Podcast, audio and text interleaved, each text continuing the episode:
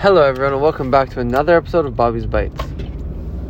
So this week's parsha is Parshas Vayetze, and in it we have a phrase, Yaakov holach ladarko. Avram, Yaakov, what I say, Avram, Yaakov goes on his way. So this is also a phrase, a pasuk that the Rebbeim would say immediately after Tishrei, right? So we know Tishrei is an incredibly holy month. Why? Because it has it has all the holidays in it, right? Rosh Hashanah, Yom Kippur, Sukkot, no, not, not the entire yearly, but it's jam packed. So, what's the connection between them saying Yaakov Halach ladarko? Yaakov goes on his way after Tishrei.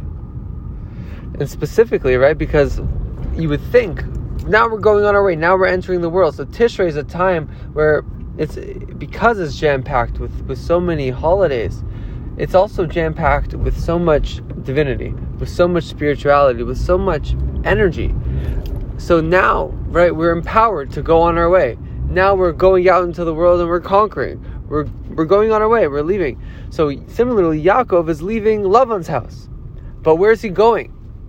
He's going to Eretz Yisrael. It's not necessarily the same thing, right?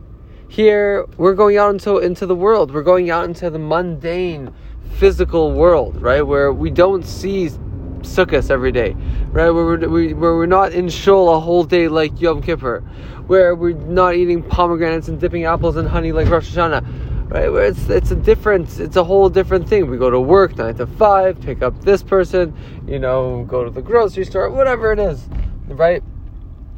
It's a whole different physical experience.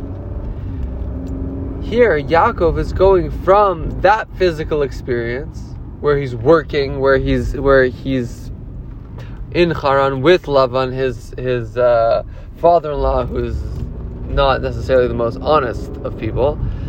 Um, to to the extent where they argue, and then he has to he has to leave in the middle of the night um, to run away from him, so he so he doesn't keep him keep him hostage, for lack of a better term and goes to Israel, to, to Eretz Yisrael, to the Promised Land, to the to the to the Holy Land, the one that prom- that God promised us, where eventually the, the Jews would be, where all the mitzvahs would be, where all the mitzvahs, six hundred thirteen mitzvahs, would be present in that land.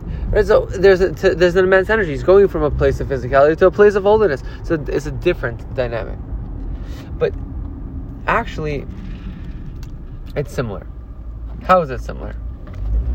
So Yaakov's whole mission, his whole mission by Lavan, was not just simply to be a shepherd and marry marry daughters, marry his daughters, right? Which is also a mission in and of itself, right? It speaks to uh, we have to have a certain job in life, but and we have to get married and we have to have kids, right? We have to do these things, but more than that, there was sparks of holiness that Yaakov was uplifting. So that's where he was going. He was up. He was coming from a place where where he was involved in divine work. He was consistently involved in divine work. However, however, then he escapes from Lavan. Lavan runs after him.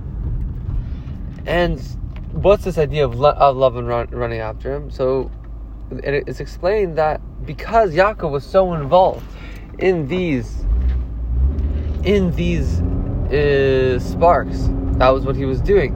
Lavan ran after him, not to bring him back, but to bring to give him more sparks, hidden sparks that he was un, that he was did not yet uplift, that he did not yet elevate to divinity.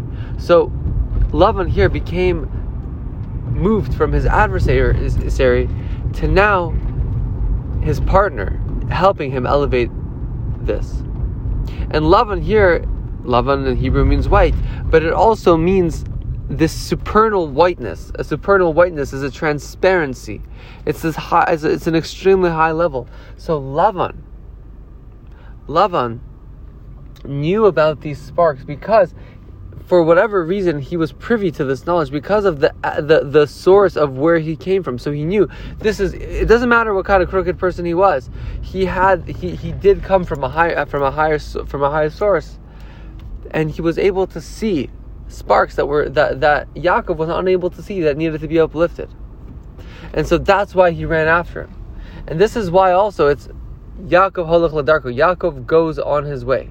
What does that what does that mean? What does that mean in context to all of these things? In our life, we go from one thing to another. We go from Tishrei into the world. And we think of it as bad, right? We think of it as as negative, right? We're going, oh, we're, we're leaving away from divinity. But here you have a situation where Yaakov is fleeing, fleeing Lavan, right? And here is the same thing. It says Yaakov halach ladarko. Yaakov goes on his way. Why? Because he's leaving from he's leaving from his mission. He's leaving not just from his mission, but to his mission as well. To the extent that his arch nemesis becomes his partner. As such, right, the whole idea here is in the same way that, as it says, if you seek honor, it'll avoid you.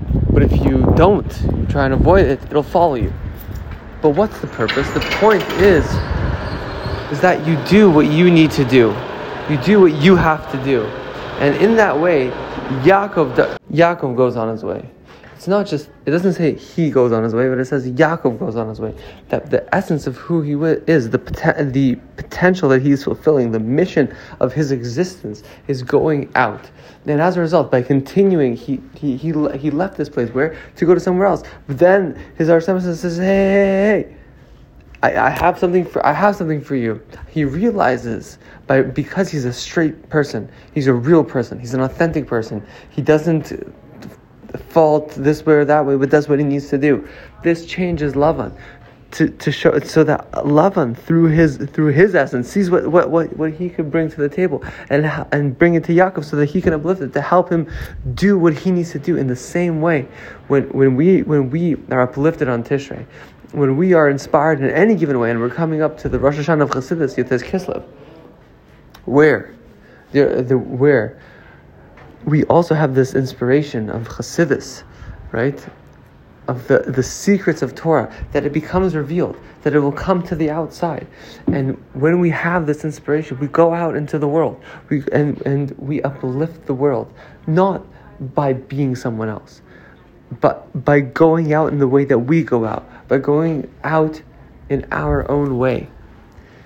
So, this is, and in that way, we not only change the world, but we change the people who, even though they oppose us now, they will in the end come to help us.